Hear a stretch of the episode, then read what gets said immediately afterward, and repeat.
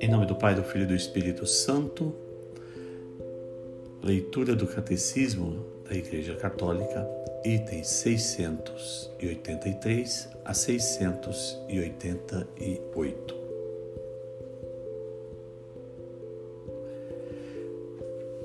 Creio do Espírito Santo, item 683. Ninguém pode dizer Jesus é Senhor a não ser no Espírito Santo são Paulo nos fala na primeira carta aos Coríntios 12, 3. Deus enviou a nossos corações o Espírito de seu Filho, que clama Pai. Gálatas, capítulo 4, verso 6. Esse conhecimento de fé só é possível no Espírito Santo. Para estar em contato com Cristo, é preciso primeiro ter sido tocado pelo Espírito Santo. É Ele que nos precede e suscita em nós a fé. Por nosso batismo, primeiro sacramento da fé, a vida que tem sua fonte no Pai e nos é oferecida no Filho, nos é comunicada intimamente e pessoalmente pelo Espírito Santo na Igreja.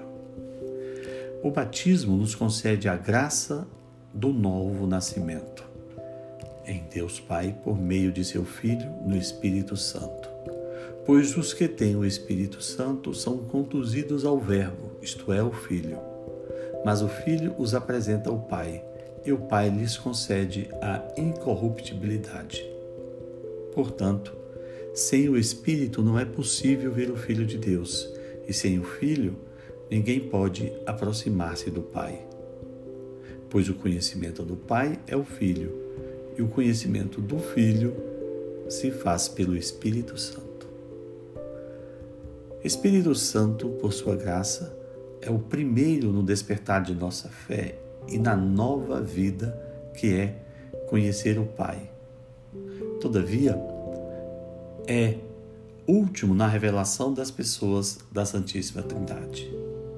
São Gregório Nazianzeno explica esta progressão pela pedagogia da condescendência divina. O Antigo Testamento proclamava manifestamente o Pai, mas obscuramente o Filho. O Novo Testamento manifestou o Filho, fez entrever a divindade do Espírito. Agora, o Espírito tem direito de cidadania entre nós e nos concede uma visão mais clara de si mesmo. Com efeito, não era prudente, quando ainda não se confessava a divindade do Pai, proclamar abertamente o Filho e, quando a divindade do Filho ainda não era admitida, acrescentar o Espírito Santo como um peso suplementar para usarmos uma expressão um tanto ousada. É por meio de avanços e de progressões de glória em glória que a luz da Trindade resplenderá em claridades mais brilhantes. Item 685.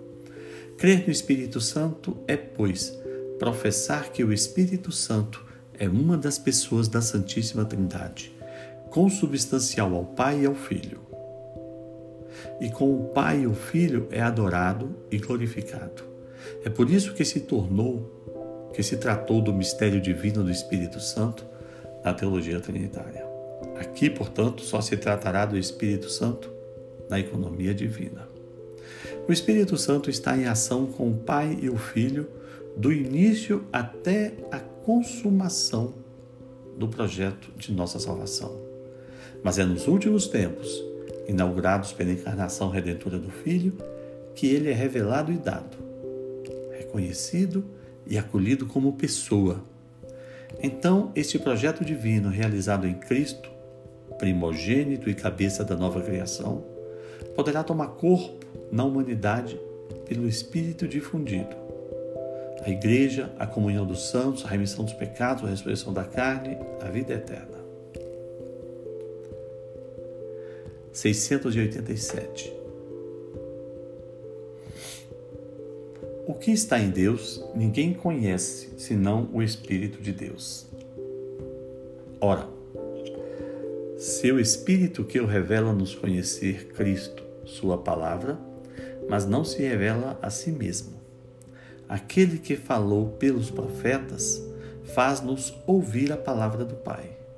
Mas ele mesmo nós não o ouvimos.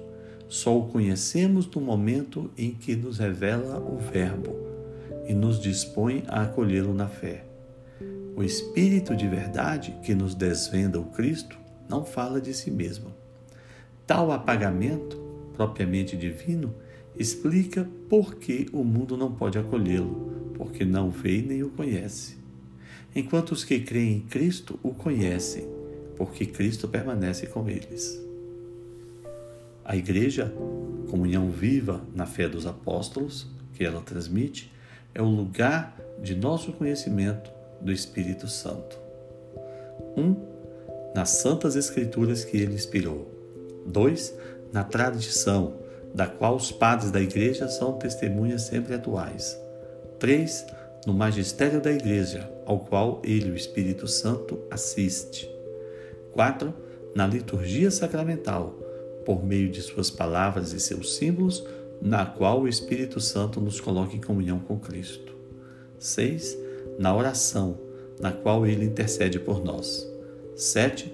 Nos carismas e nos ministérios pelos quais a Igreja é edificada. 8. Nos sinais de vida apostólica e missionária. 9. No testemunho dos santos, no qual ele manifesta a sua santidade e continua a obra da salvação. Que Deus nos ajude a compreender o mistério do seu Santo Espírito.